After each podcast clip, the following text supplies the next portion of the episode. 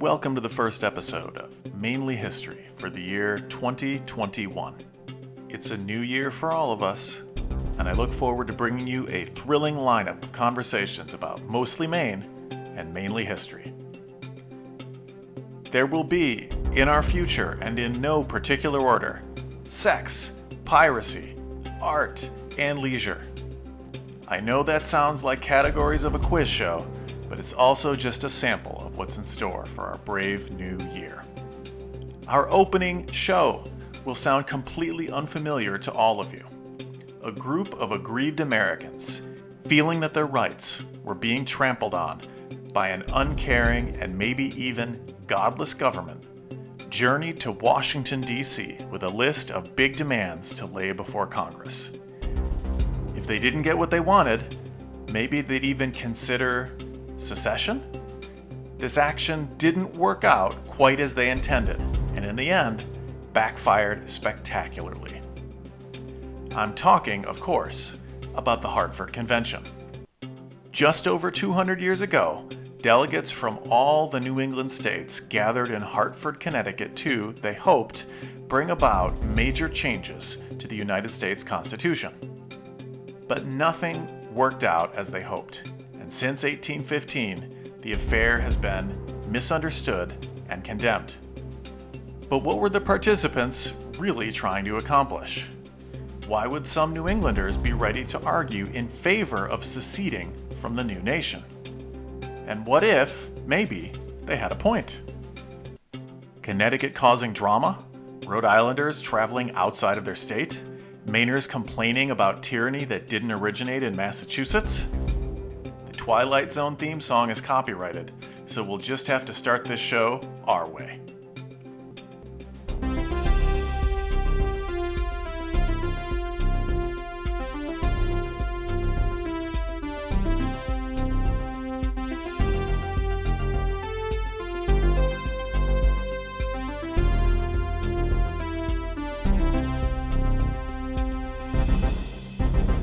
My guest today is Matthew Mason, professor of history at Brigham Young University. He is the author of two books, Slavery and Politics in the Early American Republic and Apostle of Union, a political biography of Edward Everett. Matt, welcome to the show. Thank you for having me. I look forward to talking. So the Hartford Convention is arguably both little known and also overhyped and misunderstood all at the same time. Uh, it's been pointed to by different people as an early example of secessionism or of an arch-conservative attempt to break up the Union, among other things. But very briefly, starting with the basics, what was the Hartford Convention?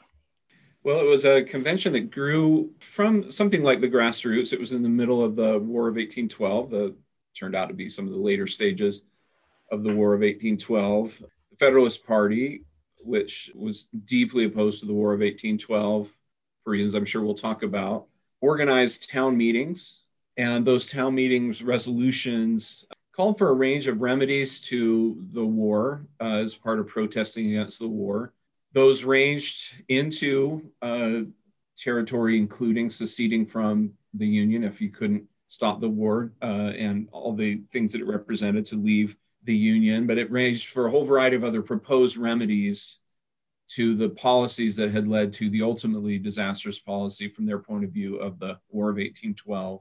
And out of that, out of those town meetings, uh, state legislatures acted to call for a convention uh, that ended up meeting in Hartford in late eighteen fourteen to discuss the range of proposed remedies from those, from those petitions, and ended up passing a series of resolutions that fell well short of calling for secession, but called for some very revealing things about kind of reorienting the Union. So in, in many ways, it was kind of a moderated version of the grassroots politics that had produced it. Thank you for that. Now let's back up.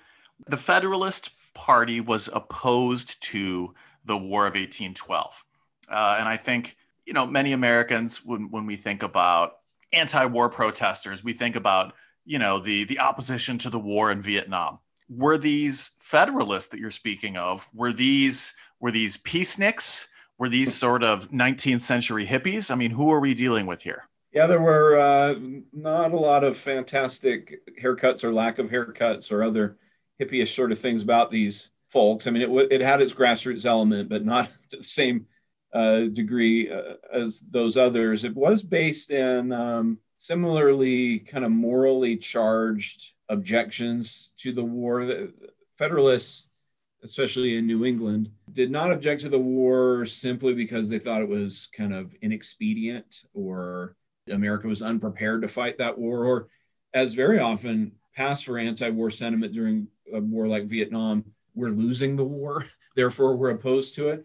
There was a deep principled argument against the war amongst uh, the Federalists that in many ways does echo some of the better known anti-war anti-war movements. For them, the ultimate moral argument uh, against the war was that it was an unjust war. Americans, like so many other people in the Christian tradition, believe that you don't start a war of aggression. That would make your war an unjust war. And the list of grievances that the Democratic-Republican Party, the Madison administration, listed as reasons for launching that war seemed in, completely insufficient to them.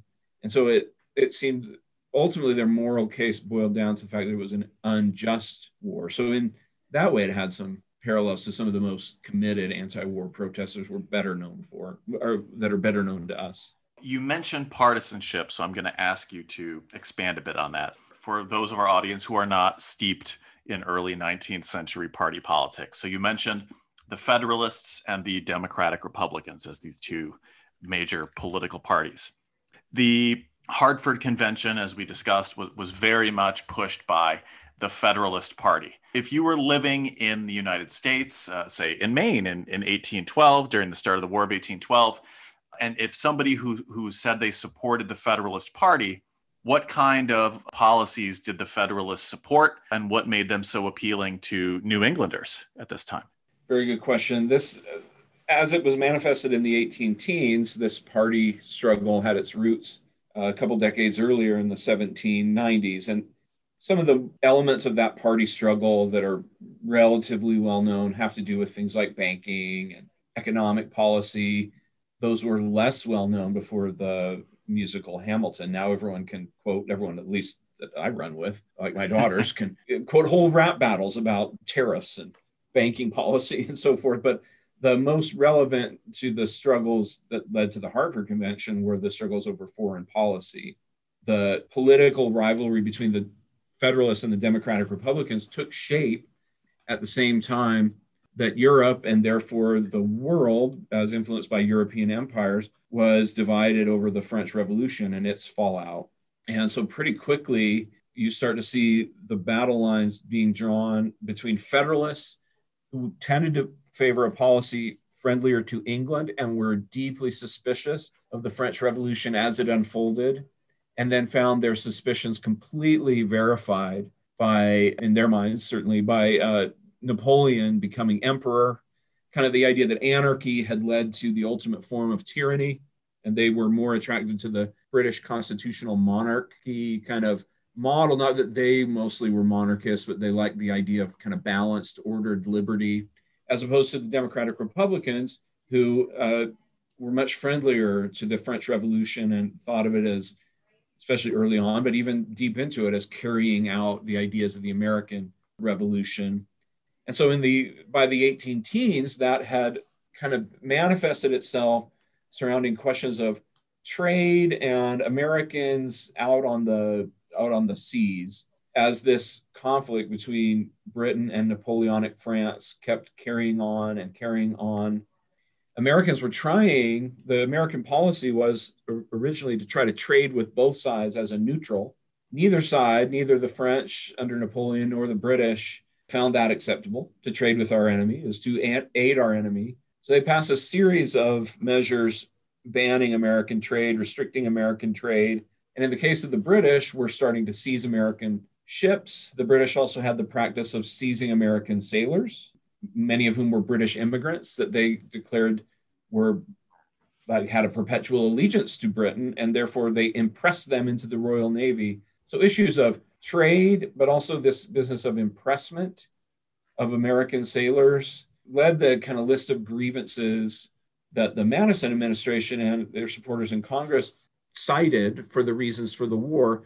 But the Federalists, who leaned more f- friendly towards Britain and were deeply suspicious of Napoleon in particular, saw America, by declaring war against Britain in eighteen twelve, at kind of the most dangerous part of the war, when Napoleon was had all the momentum, was even invading Russia, seemed to be siding with Napoleon. And that, so that not only tied to that long history I just tried to lay out of the way in which foreign policy impacted uh, domestic political partisanship, but also it played into the moral argument I, I was mentioning earlier. To many Federalists, Napoleon was the Antichrist spoken of uh, in, say, the Book of Revelation, like that had taken, arrogated all that power to himself, had crowned himself emperor, on and on. He, if anybody in history had represented Antichrist to these Federalists, it was Napoleon. And here's their administration waging war against Britain in favor of Napoleon. All that added up to certainly Americans not uniting around a foreign policy, Americans being even more bitterly divided by foreign policy than they were in many ways, uh, than they were over domestic policy. And it also seems odd to me that with the Madison administration talking about free trade and sailors' rights, New England was the the headquarters of much of American shipping in the eighteen teens, certainly before the, the War of eighteen twelve was.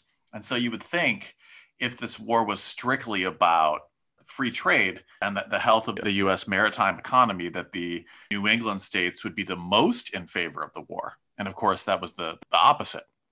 Right. No, you make you make a very good point, because that's the rallying cry of the Madison administration and their supporters. They're fighting for free trade and sailors' rights. And they are targeting Great Britain, which they saw as the ultimate threat to both of those things.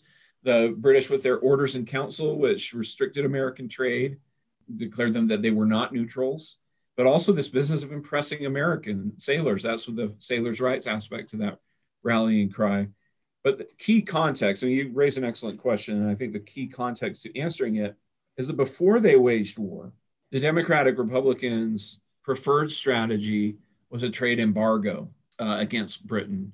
If Britain is going to pass these orders in council, if uh, restricting American trade, if they're going to impress American sailors, we will pass an embargo on trade against Great Britain, betting on the proposition that that would weaken the British at this critical moment as they're struggling against Napoleon more than it would weaken the United States. And that was Jefferson. That was his policy. And the Jefferson administration began the embargo, and then Madison continued it.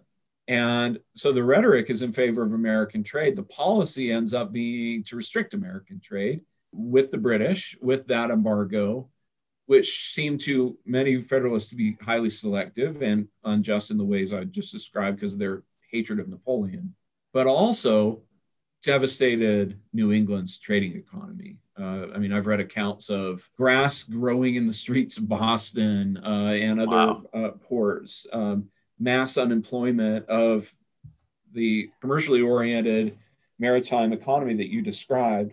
And so when embargo turns to war, there is this foundation of deep distrust, not only morally, but in terms of the economic impact of the Democratic Republicans. The Federalist uh, New Englanders could never believe that anything good, economically, morally, politically, could come from the Democratic Republican regimes.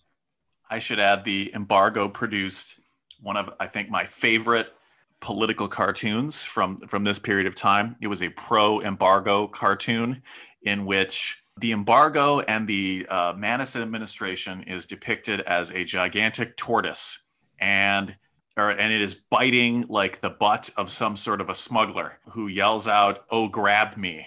And then there is some sort of pro-administrative tortoise wrangler who is cheering this animal on, uh, and the the smuggler is trying to sneak a cargo of goods onto a ship with a Union Jack on it. And I don't know why the administration was depicted as a gigantic, aggressive tortoise, but there you have it. Yeah, I can. I, I agree with you. That is a fantastic, among many from this era from which to choose. It's hard to argue with that as the the best. And yeah, I don't also, I also don't know the deep symbolic nature of the, of the tortoise, although I have my suspicions that my alma mater, the University of Maryland, may have well have adopted their turtle mascot at a similar kind of moment, trying to convey a certain message that is now lost in the twenty-first century. When I say fear the turtle, the Ameri- the Maryland slogan, people look at me quizzically because they generally don't. So this is the question for the audience. If you know, please chime in on Twitter at Mainely History. If you have insights into the pro-embargo political roots of tortoise or terrapin imagery, uh, we would love to hear from you. So we should also mention, in terms of the, the, the War of eighteen twelve, uh, going forward, there's the, the aspect certainly that explains why the pro-war forces were overwhelmingly from southern and western states. We should add the desire for westward expansion at the expense of indigenous nations, and the oftentimes exaggerated reports in, in much of the, the American press that the British were supporting indigenous resistance movements, most famously led by Tecumseh and Tenskwatawa, the, the Shawnee brothers in, in the Midwest. This was fueling both the pro-war sentiment and, of course, the, the drive for war. And the, the Federalist Party, by this point, well, it had anti-expansionist elements in it, which made it unusual for its time. Yeah, that's a very important point. I mean, there's these maritime angles that I was talking about to the Democratic-Republican program and um, the Federalist reaction against it. But it, the counterpart to that, or in addition to that, is these, these questions of Western expansion and dispossession of natives, and especially this highly charged accusation that the British were out there meddling with Native Americans to stir them up against the Americans. I mean, the basic reason that that was exa- exaggerated, as you described, was that Native Americans didn't need the British to tell them that the Americans were a threat, right? I mean, the British, it had dawned on them before that the these ex- uh, aggressively expansionist Americans were the ultimate threat to their sovereignty and their ability to maintain their land. But you've also captured why Westerners, people like Henry Clay, were so important and vociferous as elements of the Democratic-Republican coalition that took America into the War of eighteen twelve, all of which was suspect from the New England Federalist point of view. Thinking about who supported the Federalists, they were dominant above all in New England. Every New England state, plus the District of Maine in Massachusetts, sent at least one delegate to the Hartford Convention. In the District of Maine, that would be Stephen Longfellow Junior, the father of Henry Wadsworth Longfellow. What kinds of people in New England would be supportive of the efforts of Stephen Longfellow and others at the Hartford Convention? Yeah, Maine is interesting in this regard. I don't have to tell you or your audience that Maine is interesting, but I think it's really revealing, because when we talk in broad terms, like New England opposed the War of eighteen twelve, we, that's crazy, right? I mean, not everyone. I live in Utah, and even though it's a red state, we're a divided state, just like so many other states right now. And Maine, in many ways, epitomizes that, so that if you look at a place like the District of Maine, you were, by and large, much more likely to ally with the Federalists if you were kind of oriented politically, but also economically towards Boston, if you had trading interests. Alan Taylor's book, The Liberty Men and the Great Proprietors, really is the best analysis I know of the political cultural rift in early Maine between kind of frontier style squatter people making claims to the land that call themselves Liberty Men uh, and these great proprietors with interests centered in Boston, and therefore a love-hate relationship with Boston, depending on whether you were Federalist, loved Boston, or uh, Democratic-Republican, hated Boston as kind of colonial overlords sort of situation. But there's, so there's all these kind of layers of politics that make Maine, to me, highly representative of the divisiveness of the War of eighteen twelve, not just nationally, but within regions or even districts of the District of Maine within Massachusetts. But in the broadest outlines, that's the best analysis I've seen of what would make someone ally Federalist as opposed to Democratic Republican. That's a good point. And we should reiterate that Stephen Longfellow lived in Portland, and it was those coastal cities like that that had more people involved in this maritime economy in various forms. So you mentioned, uh, so we're at the War of eighteen twelve. The War of eighteen twelve begins. The Madison administration declares war in the summer of, of eighteen twelve. Much of the Federalist Party in particular was opposed to it by eighteen fourteen. Most Americans don't know very much about the War of eighteen twelve at all. It gave us the national anthem, and Andrew Jackson won the Battle of New Orleans. And so clearly, as many of my students would say, what's so, what's so controversial about that? Why would the war be unpopular, particularly in New England by eighteen fourteen?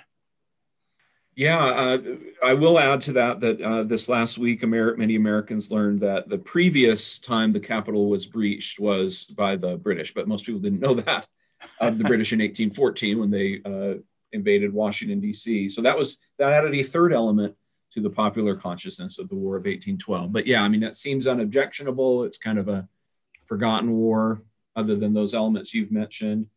But yeah, I mean, it's easy to kind of see why a Federalist chieftain, your Fisher Ameses of the world, who had been kind of dispos- not kind of, definitely dispossessed politically from their position of power in the Adams administration, would be bearing grievances against um, the Democratic-Republicans. But to me, as I, as I did research for what became my first book, I was struck by the grassroots nature of the anti-war sentiment and the extreme rhetoric that I saw more at the grassroots than amongst the leaders uh, of the of the New England Federalist Party. And some of the strongest rhetoric I encountered was from Federalist preachers. Then, just like the newspapers, uh, many ministers uh, of religion did not take very many pains to hide their partisanship and delivered political sermons and then printed those, and New Englanders were especially habitual in publishing their sermons. But I encounter some of the strongest rhetoric against the Democratic Republicans in some of these political sermons, including a strong anti-slavery edge to them. One of the people I became most fascinated with was Elijah Parish, a Federalist preacher in Newburyport, Massachusetts, who um, kind of notoriously, it, I saw it reprinted and reacted to in many newspapers, said, um, this war is so immoral that we should declare an honorable neutrality here in New England, sit this war out, and let the Southern heroes fight their own battles and guard against not only the British invasion, but the just vengeance of their lacerated slaves. Uh, here's a preacher cheering on a slave insurrection as part of the disorder and violence he hoped Southerners would be bringing on themselves by uh, by making this movement towards war. Uh, and that sort of rhetoric got me fascinated in the degree to which kind of the politics of slavery was a kind of the nuclear option of rhetorically by which many people, especially at the kind of lower levels of the Federalist hierarchy, expressed their deep grievances with this war. I'm glad you bring that up, and we're going to talk more about the assault on slavery that was a part of the, the Hartford Convention. And uh, tipping my hand, I mean, I happen to agree. I think that in many respects, the War of eighteen twelve was an immoral war, personally, in terms of what its actual consequences were and why it was by and large fought. Returning to the war for a moment, despite my caricature, which it, it would behoove us to mention, right? The War of eighteen twelve was a disaster on the battlefields for the Americans for most of the war. The Capitol, the British burned down Washington, D C. The United States lost most of the battles.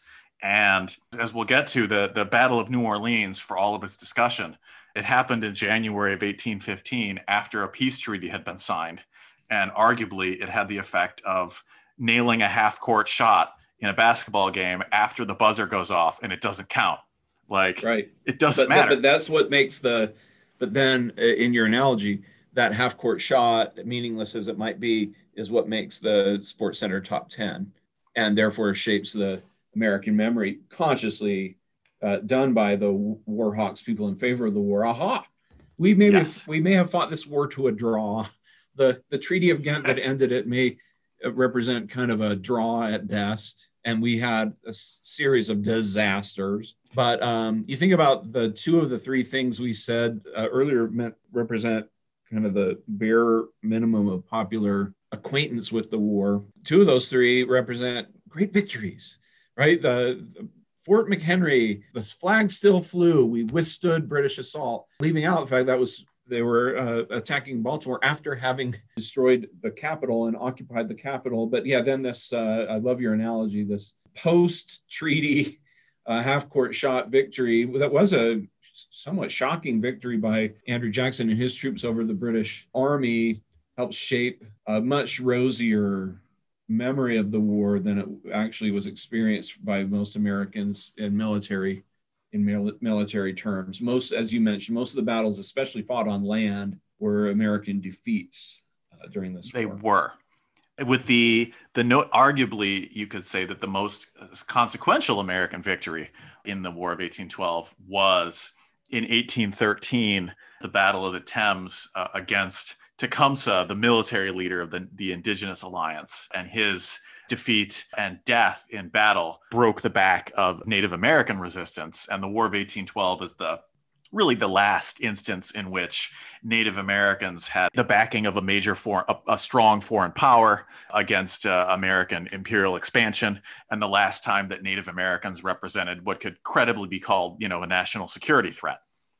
Yeah, that, that's an excellent point, to which I would add Andrew Jackson's trumpeted victory over the British at New Orleans followed a series of victories over Native Americans during the War of eighteen twelve, in which he was able to force them to sign the unequal treaties that led to the essentially the creation of what would become the Cotton Kingdom in the post-war period by extinguishing Native American claims and, and sovereignty over that land. So there's a Southern counterpart to what you were talking about that also shaped the legacy of the of the War of eighteen twelve. It's really only after the War of eighteen twelve that you get the great cotton boom that led to so many of the distinctive features of antebellum slavery that we know. Absolutely, um, without so question. Yeah, most of the land battles involving the British were disasters for the Americans, but these uh, victories over Native Americans were highly consequential in the ways that you were descri- describing. And a, a, a last mention of Fort McHenry. I lived in Baltimore, a wonderful place, and the Maryland Historical Society, which is there, which is also a fantastic organization. Uh, it's one of the best state historical societies I've ever had the pleasure of, of working in or visiting. But the National Historic Site for uh, Fort McHenry, I have to say I was very disappointed in their presentation of the War of eighteen twelve, almost entirely ignored the issues west of the Appalachian Mountains mm. and the massive importance of conflicts over land, and especially between the, the indigenous uh, and then allied British against the United States when talking about the War of eighteen twelve. They almost totally ignored it and talked very much about you know, sailors' rights, and then Fort McHenry, and then the national anthem. And obviously, I understand the national anthem is the most relevant thing to come out of Fort McHenry, but still, this is my, my airing of my grievance there. Do better, National Park Service. You're normally so, so good. So c- circling back to, to Hartford then and the convention itself, when these delegates gathered in, in December of eighteen fourteen, tell us, what were they hoping to accomplish when they gathered at this meeting? I read it as a twofold purpose for the political leaders who gathered. So these are the party elite who are gathering in response to this half orchestrated and half grassroots effort of all these town meeting protests that I mentioned earlier, as then filtered through these state legislatures who sent delegates. One purpose that they had from the elite political point of view was to both channel and contain the popular outcry that had led to the convention in the first place, that was represented in these protests, these town meetings and petitions. And so they had to find a way to respond to the deep grievances and propose remedies that were coming out of those petitions and town meetings, but also to try to fall well short of some of the more radical proposals that had been sent to them. But then um, the second purpose is related to that. They wanted to, because they themselves shared the grievances against the Democratic-Republicans and the power that that party wielded that was represented in the fact that they were able to take America to war, to try to prevent that from ever happening again, to try to curtail Democratic-Republican power going forward in a kind of renovated union and protect America from those things ever having take place again. And to me, those twin purpose is best represented by the, the first couple of resolutions that they end up agreeing to out of the Hartford Convention. One is to repeal the three-fifths clause of the Constitution, the notorious by then clause that for the purposes of the House of Representatives and therefore the Electoral College counted three out of every five slaves towards the population of that state, and therefore uh, added to their to Southern states' representation, both in the House of Representatives and in the Electoral College. That came from that call to abolish the three-fifths clause and therefore curtail the power of slaveholders, came from many of these petitions, many of these town meeting resolutions. But calling for that to be uh, abolished, the, um, the Constitution amended in that way, was a more moderate response than, say, secession or uh, renovating the entire Constitution. Many of the most aggrieved Federalists had argued, you know what, the Constitution itself is fatally flawed. If it's going to lead to outcomes like the War of eighteen twelve, it itself is the problem, not certain features of it. So to call for amendments like abolishing the three-fifths clause, or relative to some of the things you were saying earlier, uh, Ian, to make it harder to acquire new territories and to admit new states out in the West, was a way of dealing with some of these grievances, but in a way that kind of moderated them. So I think some of those first couple of resolutions really reflect some of the purposes that they had uh, at, at the Hartford Convention. That's a good point. And we should add, regarding secession, some of the most extreme New England secessionists were not invited to participate. Uh, right. Josiah Quincy, above all, as well as Timothy Dwight, a k a. Pope Dwight, and some of the, you know, what you might call the extreme New England nationalists. Yeah, they were seen as uh, as toxic politically by the people that gathered at, at Hartford. They uh, represented the more firebrand version of New England's grievances. Adding on to these grievances, so I, I have them before me, some of the other ones that are less well remembered, clearly marked by the fact that every president was from Virginia except for the one term John Adams. And so they wanted all presidents to only serve one term, and that each president had to be from a different state than his predecessor.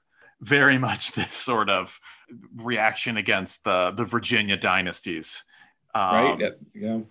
As is not always well remembered, that New England was arguably more politically marginalized around this time of the War of eighteen twelve than almost any point in, in United States history in terms of its its perceived interests and, and the rest of the nations. Yeah, and that's uh, that is highlighted by uh, that lesser known clause that you that you highlight. Many of our listeners may be thinking, what on earth does the three-fifths clause have to do with the War of eighteen twelve. And I admit that that's the way I felt when I first immersed myself doing the research in a lot of this rhetoric. It seemed a stretch. Now we're talking about slavery? I thought we were talking about war and peace and matters of national security. But the logic very much connected to what you, the point you were making about the Virginia dynasty. The logic went like this. We had John Adams. Those were the glory days for the Federalist, New England Federalists. And then you get a series of disastrous presidents, um, but you would never have had Thomas Jefferson elected president in the Electoral College without the three-fifths clause. That's right. Um, and it turns out they were right. If you took out three-fifths, if, if the enslaved population of Southern states counted as zero instead of three-fifths of that population, Adams actually would have won in the in the Electoral College, I think by a margin of five electoral votes, if I'm remembering right. So they they took that kind of nugget that without the three-fifths clause, you wouldn't get Jefferson.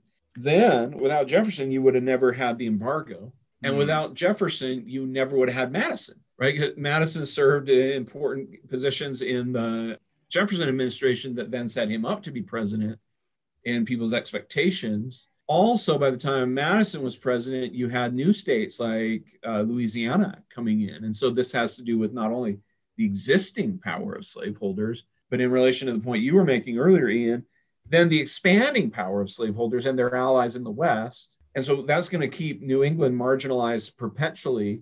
Without all those things, you would have never had disastrous policies like the embargo or the war.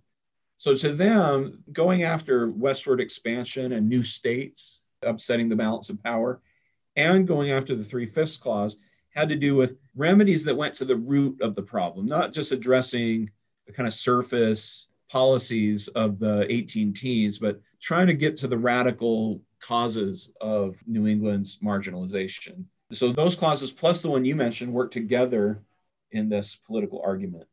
Thank you for that. And your points are a great prelude for my next question, which is about this intersection of, of fairly garden variety concerns of political power and allocation of resources and questions of, of larger morality. You are, are arguably the most qualified person to speak to this, as your work has, has really dealt with this convergence among New England Federalists of the questions of opposing slavery for sectional political considerations. By and large, uh, New England states had ended slavery, and so therefore politically did not benefit from it. But then there were other people in New England who opposed slavery on moral grounds. Right. And of course, there's going to be some of both considerations. But in your reading of the Federalist criticisms of slavery at this time, was it more based on arguments for, for human equality or moral grounds, or was this more uh, on, in terms of, uh, of a political motivated campaign? That's a great question. One I wrestled with uh, doing this research, one I continue to wrestle with. I will say, I'm not trying to be cheeky when I say the answer is yes. um, by which I mean, it begins with the uh, these intertwined considerations of slavery and political power. One of the most useful books I've ever used in terms of teaching on American slavery uh, that it really has helped shape this insight is uh, David Wallstreicher's book, Slavery's Constitution. Mm. Uh, somewhat recent book that deals with the intersections between questions of representation and power, the, the big ticket questions they were discussing at the Philadelphia Convention that became the Constitutional Convention of seventeen eighty-seven, and also during the ratification debates of that Constitution. All those big ticket questions ended up being intertwined inextricably with slavery. I think it's um, overstating it to say that the U S Constitution was pro-slavery in the sense that it was meant to make a statement on hum- against human equality. But what it does, you couldn't talk about representation or taxation or balance of power within the Union without talking about slavery, ever, from its founding forward. And so therefore, every time Americans end up talking about representation or taxation or balance of power within the Union, they have to talk about slavery. So are they talking about those political issues? Or are they talking about slavery? Then he ends up talking about both, right? I mean, the campaign, for instance, against the Three-Fifths Clause during the War of eighteen twelve clearly begins with questions of power and representation. But then that opens the floodgates for these moral critiques of slavery. It's not in a vacuum that Elijah Parish is cheering on a slave rebellion against these Southern heroes, as he calls them. He's politically aggrieved, but he also sees them as the ultimate abusers of power, not only in the Union, but on their plantation. And to him, you can't separate those, and he's far from alone. So whenever Americans end up talking about slavery, even though it has come in from this other context, they end up talking about slavery with all its ramifications. That's what makes it so dangerous. That's why so many people, especially Democratic Republicans, were highly alarmed by this tactic of Federalists during the war. It's bad enough to oppose a war at its height, but it made it even worse to introduce the most divisive element of American politics as a tool in that campaign, because then that just opens up, now we're talking about slavery, I guess. So it ends up being both, even though it begins with that those questions of politics. The Federalist Party in this period of time is leveling various critiques at slavery, Uh, it seems to me, based on your work and others, that the Federalist Party certainly doesn't become a, a party in line with, say, the Republican Party of the eighteen fifties, where opposition to slavery in some form or another is, is a major feature that animates most of what they do. Why was that? What was it about the Federalists that, that kept them from doing that?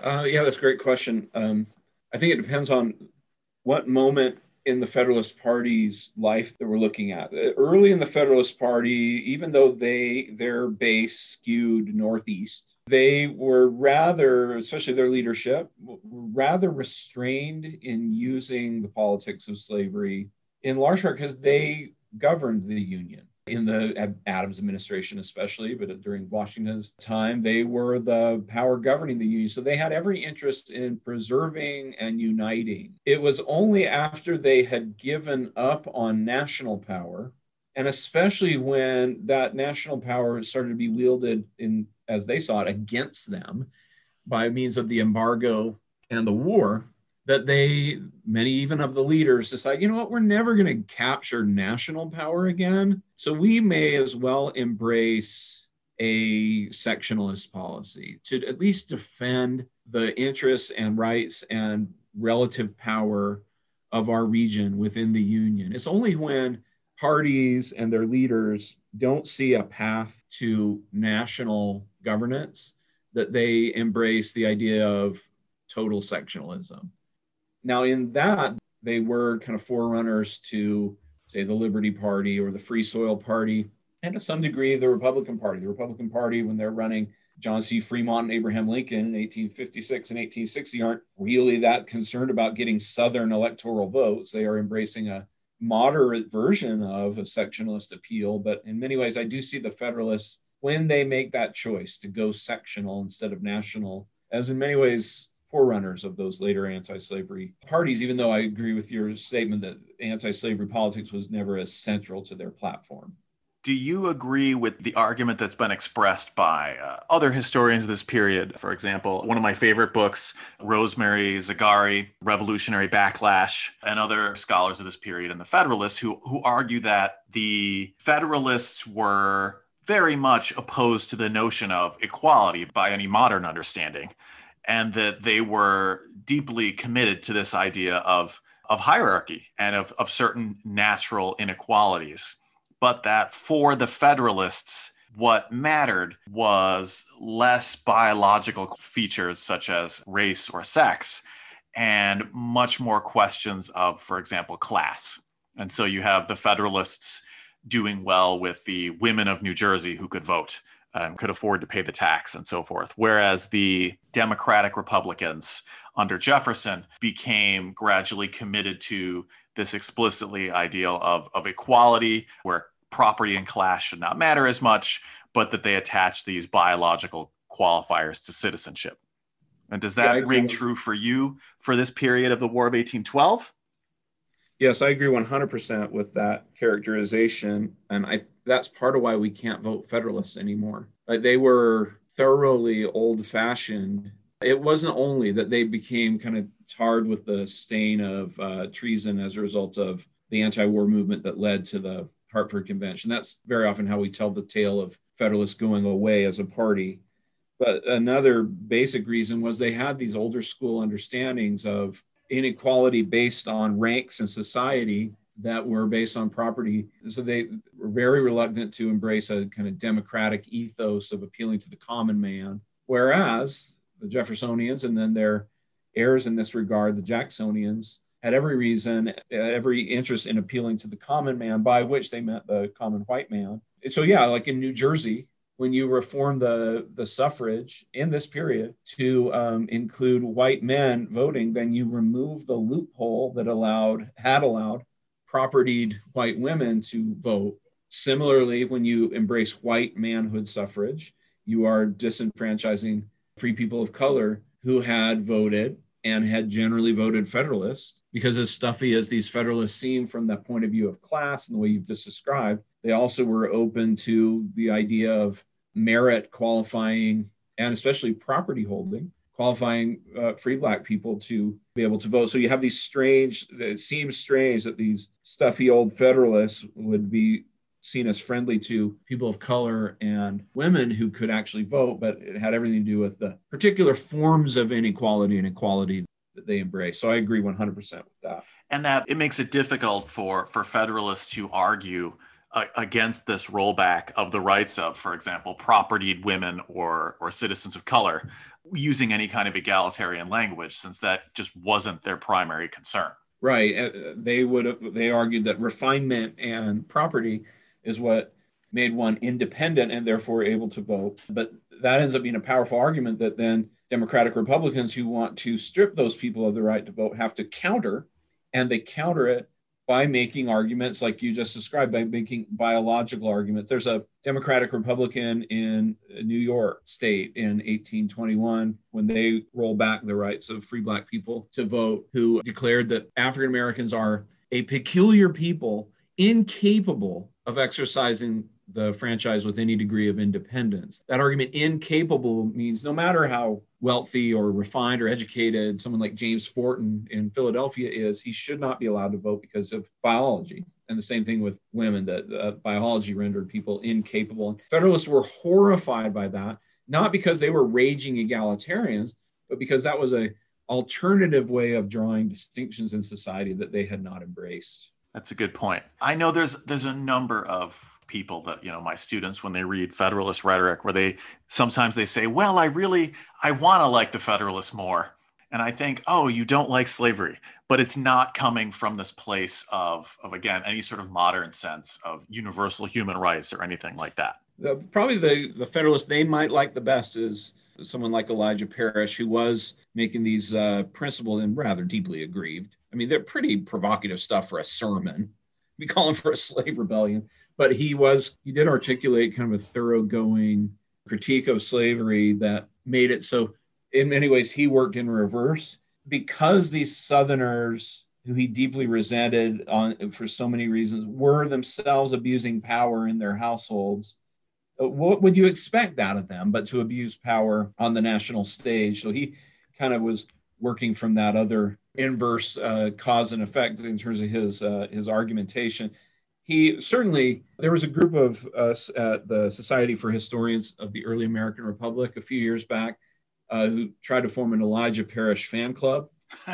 uh, there are only three of us so far, but oh, uh, great!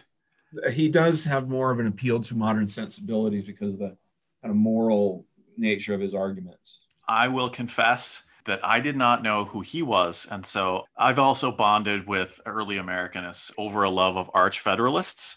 I have a pair of Fisher Ames print socks that were given to me by a friend who we, we bonded over a, a mutual appreciation for, uh, for Federalist secessionists and our disdain for the Jeffersonian imperialism of the War of eighteen twelve and for, for New England secessionism. And so I love that. I love that. And I would say I, I have not made a motion to this regard, but I would venture to guess that the Elijah Parish fan club would accept as an kind of at least an adjunct member anyone who's wearing Fisher Ames socks. I will happily apply for admission to this club. And I would be honored if if Mainely History as a podcast could become the, we can't be a mouthpiece, of course, for any single movement, but we would be certainly well-wishers. It sounds like a natural alliance. Uh, absolutely, absolutely. So circling back to this Hartford Convention, which I'm going to tip my hand again, that I'm one of the rare breed of modern Americans who say, you know what, I kind of, I agree with the Hartford Convention. I mean, I personally, I do. I think that the War of eighteen twelve was a moral blight upon our nation. And so even though the Federalists were often frustrating and prickly, I have a soft spot for them. What exactly were the Hartford Convention delegates hoping would come from their demands? Yeah, they hoped to be able to set the post-war agenda for reform of the American Union. They felt like they had staved off, they hoped they had staved off the secessionist threat from their most militant supporters, but they also had no interest in this just being some kind of symbolic gesture. They really did hope to be able to place on the agenda of Congress a series of constitutional amendments. That's ultimately what they wanted, was constitutional amendments like the ones we've discussed surrounding the Three-Fifths Clause or new states or presidential succession that would kind of restructure the Union. They hoped in a way to lead to a kind of flurry of amendment activity that we associate with, say, the Bill of Rights or the Reconstruction Amendments or the Progressive Amendments. They were operating in a context in which that seemed possible. The Constitution had not seemed like set in stone and unamendable. They just, in, within people's memory, uh, enacted ten amendments to that Constitution. So that's the ultimate policy outcome that they hoped for. The, the convention sent some delegates to Washington, D C with their demands, and they get to the Capitol in January of eighteen fifteen. And what happens next? This whole movement ends with a whimper rather than a, than a bang. The timing was such that they arrived in Washington right about the same time as news of the Treaty of Ghent did, and then soon thereafter followed by news of the Battle of New Orleans. So they looked superfluous as well as faintly treasonous to this newly triumphant nation ready to celebrate a great victory at New Orleans and a treaty that could have been worse with the Treaty of, uh, of Ghent. And that's certainly the way, in the broad brushes, that they went down in history uh, as a bunch of futile, at least borderline traitorous sort of sort of people. And as such, I agree with you that no matter how we think about the kind of proper limits of dissent during wartime, a group of people that produces a carefully reasoned set of propositions for kind of addressing root causes of the problems that they see with American government and expansion in the ways we've talked about is certainly not to be just dismissed in history. But that's certainly the context in which they operated, and the way they brought that report has militated against that in American memory, beginning at that moment. Even though the Hartford Convention was in some sense convened to diffuse New England separatism, do you see any plausible basis for New England separatism based on a, a real regional identity at, at this time in the eighteen teens? Yeah, that's a, a fascinating question. Many, certainly many of the opponents of the uh, Federalists, the Democratic-Republicans, another one of my favorite political cartoons from this period. There are so many. But one's called, I think, Look Before You Leap. It had a collection of Federalist luminaries, including Josiah Quincy, very prominently caricatured, ready to leap into the arms of George the Third, because the, the sense was New England, the small region, there's no way they could make kind of an independent republic unless they had a colonial protector at the very least, or re-allied with, with Britain. It's counterfactual, so I can't be wrong. That's what makes I it so fun. Th- I tend to think that's there's an element of truth in that, right? Uh, hmm.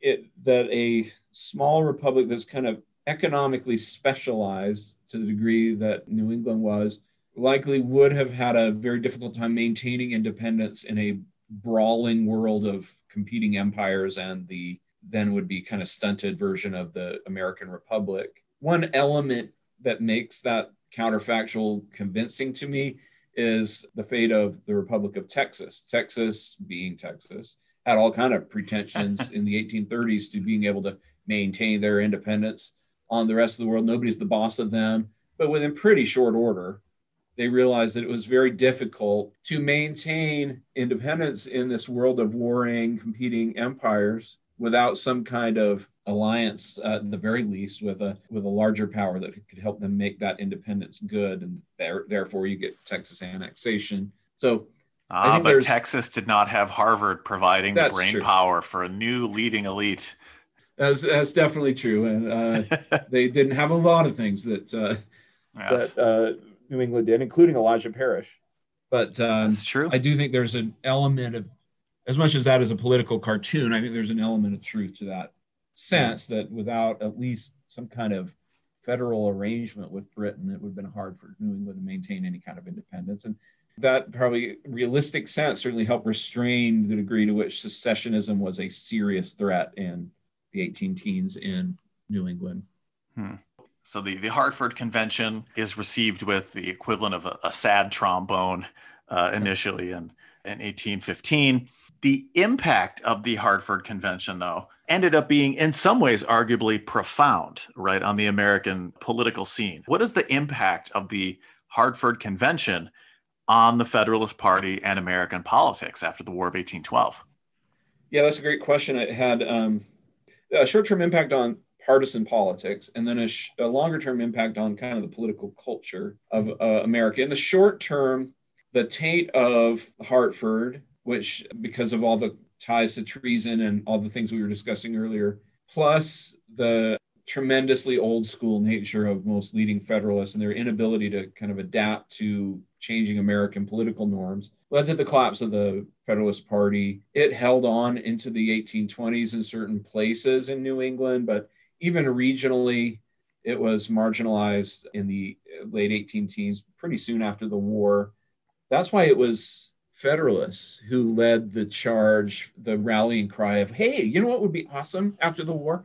Is we had an era of good feelings in which we were welcomed with open arms into the, say, the Monroe administration, and all past crimes were forgotten. What we I didn't know it was them unity. Pushing for that. I thought it was yeah. Monroe saying, isn't it great we all get along because I won re-election unanimously, basically, except right. for one dissenting vote in the Electoral College in eighteen twenty. No, he was open to that for that reason. And he he loved the idea of being oh. George Washington two point oh, kind of ruling above politics and uh, partisanship. But the kind of initial impetus was for kind of penitent, half ashamed, uh, still ambitious Federalists who would like to carve out some kind of role for themselves in the new post-war political scene, who were crying for national unity that would benefit them rather than being marginalized. So in the short term, there's that. In the longer term, in political culture, Hartford became a byword, and Federalists became a byword in American politics. I've been shocked the degree to which, as I've studied antebellum political history, the degree to which Federalist is like the ultimate insult, and it's like super flexible. You, you see people from across the range of American politics being insulted as Federalists. Often, not always, but often if they are leading secessionist or pseudo-secessionist kind of movement. So the nullifiers in the late eighteen twenties, early eighteen thirties in South Carolina were seen by their opponents and certainly painted by their opponents as being in the Hartford tradition. They were like Federalists of the Hartford school, sort of a thing. But that was only one of many ways in which this, this political insult was highly adaptable in the longer term in American political culture. So would you say it's fair to say that the critics of the Hartford Convention dominated the popular understanding of what it was about in the years afterwards? Yes. Uh, I know of no one who called themselves a Federalist of the Hartford school after the war. Like, yeah, uh, that's who I that's who I want to be associated with. So it became very quickly and pervaded uh, in a long in the longer term a political epithet. In the interest of fairness, in terms of the long-lasting legacy of these arch-Federalists, I believe Josiah Quincy, he lived until I think it was eighteen sixty-four, and yeah. during the war, I believe he, he corresponded with President Lincoln. And he basically said, like, I'm glad that increasing numbers of fellow Americans have caught up with me and are doing something serious about slavery. And yes, so, they, um, the Federalists who lived, but also their sons and daughters, not all of them, many of them became leading lights in the abolitionist movement. And then even as the opponents of the Republican Party in the eighteen fifties reproved their sectional appeal as, oh, this is the Federalists all over again. That's how long-lasting that insult was. Many Federalists, and especially like sons of Federalists, said, well, yeah, we're actually carrying on the legacy of our fathers in opposing the undue and perverting power of slaveholders in the American Union. They were not eager to be called Federalists of the Hartford stamp, but they did see some commonalities with their father's generation in terms of standing up to the slave power. So as a scholar of this period of time and of the of the Hartford Convention, if you could sort of wave a wand and have the undivided attention of your, your non-specialist fellow citizens. What do you think the most useful takeaway that twenty-first century Americans can have from the Hartford Convention? Why is this something that matters?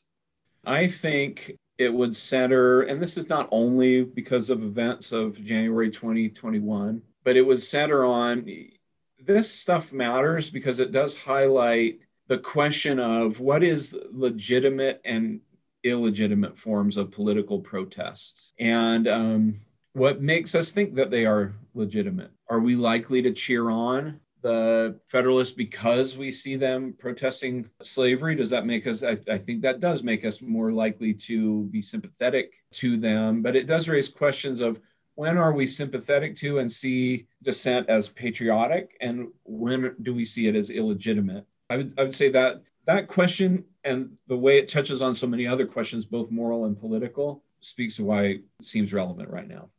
That's a good point. It also seems to me like the Hartford Convention is this ultimate negative example of, I can't think of any other instance where a, a major political party has self-destructed so quickly over a single act of protest. I mean, even the Democratic Party survived the American Civil War. And, right. you know, arguably the Whigs, they fell apart over inaction on the on the issue of the expansion of slavery. But it's it's only the Federalists who managed to, with to use the parlance of the, you know, the, the clickbait internet, with one weird trick, the Federalists managed to destroy their influence nationwide in a relatively short space of time. Yeah, that, that's a great point. I mean, to study the political history of the early American Republic is to appreciate the potential for party chaos and realignment in a way that Americans who've grown up and only known Democratic and Republican rivalry with the occasional odd Green Party candidate or whatever, just it, it's hard for us to wrap our minds around. But when uh, in January twenty twenty-one, people talk about civil war within the today's Republican Party, and what does that mean for the future of the Republican Party and all that sort of thing, those sorts of questions, and even the possibility of realignment, or as you point out, like self-destruction of a party, uh, seems very familiar to those of us who study the early American Republic. Clearly comparing the Hartford Convention with the assault on the U S Congress whilst it was carrying out its constitutional duties, certifying the election results of twenty twenty. But these are both highly charged and, to say the least, controversial actions that were perceived both in eighteen fifteen and today as also very partisan. Would you draw any parallels between the Hartford Convention and the attack on the Capitol, or is, is that clearly just a bridge too far? Yeah, I actually would lead with one very important distinction between them. In the case of the Hartford Convention delegates, that was a case of a political leadership trying to moderate and contain the rage of their base, as opposed to President Trump and certain congressional Republicans seeking to incite and actually exacerbate and direct, literally d- go down the street kind of direction uh, of the rage of their base. That's what I would lead with as a key distinction between them. That's a really good point. As we wrap up, what is something you are currently working on that you're excited about that our audience should check out?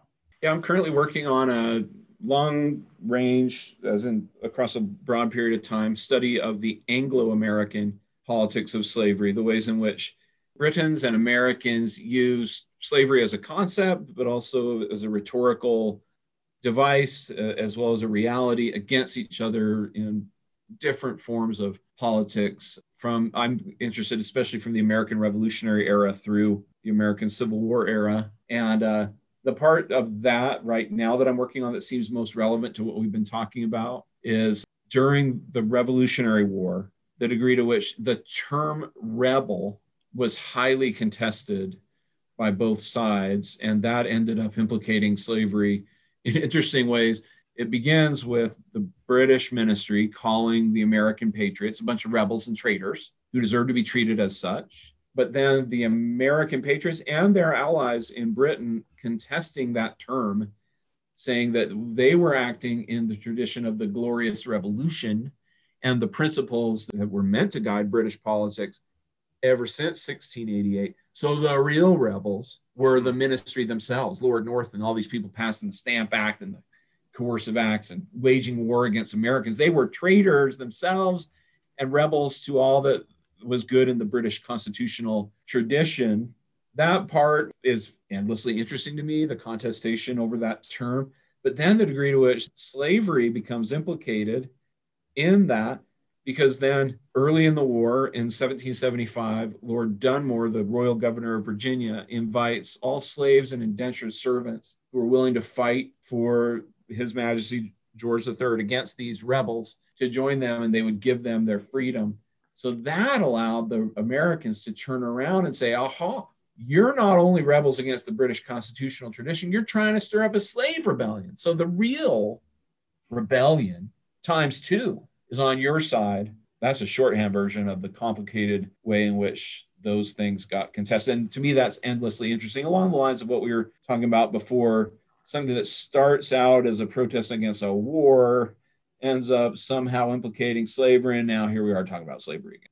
What is something that somebody else is working on that you would recommend to our audience? That's a good question. Uh, there's so much.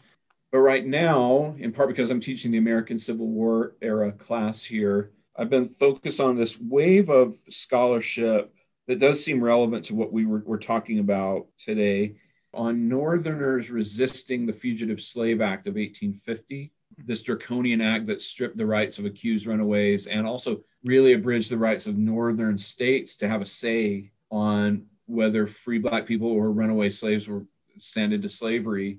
And that resistance took the form of mob protests, violent freeing of, of uh, accused runaway slaves and sending them to freedom in Canada. So it involved resistance to law, but it also involved these questions of what is the appropriate form of dissent when you find a law deeply unjust. It's been fascinating, a kind of wave of scholarship over the last five to ten years, really focusing our attention on that struggle over the Fugitive Slave Act as a leading cause of the American Civil War.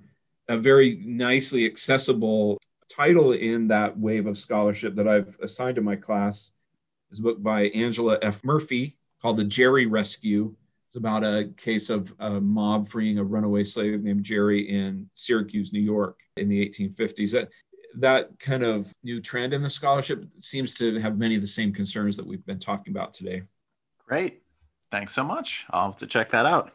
Matthew well, Mason, thank you so much for stopping by to chat with us today. It's been great. Hopefully we will have you back again soon. Thank you. I've really enjoyed it. That's our show. To make sure you don't miss out on any content, follow us on Twitter at Mainely History, where you can also find links to some of the books mentioned in this episode. Thanks for listening, and we'll see you next time on Mainely History.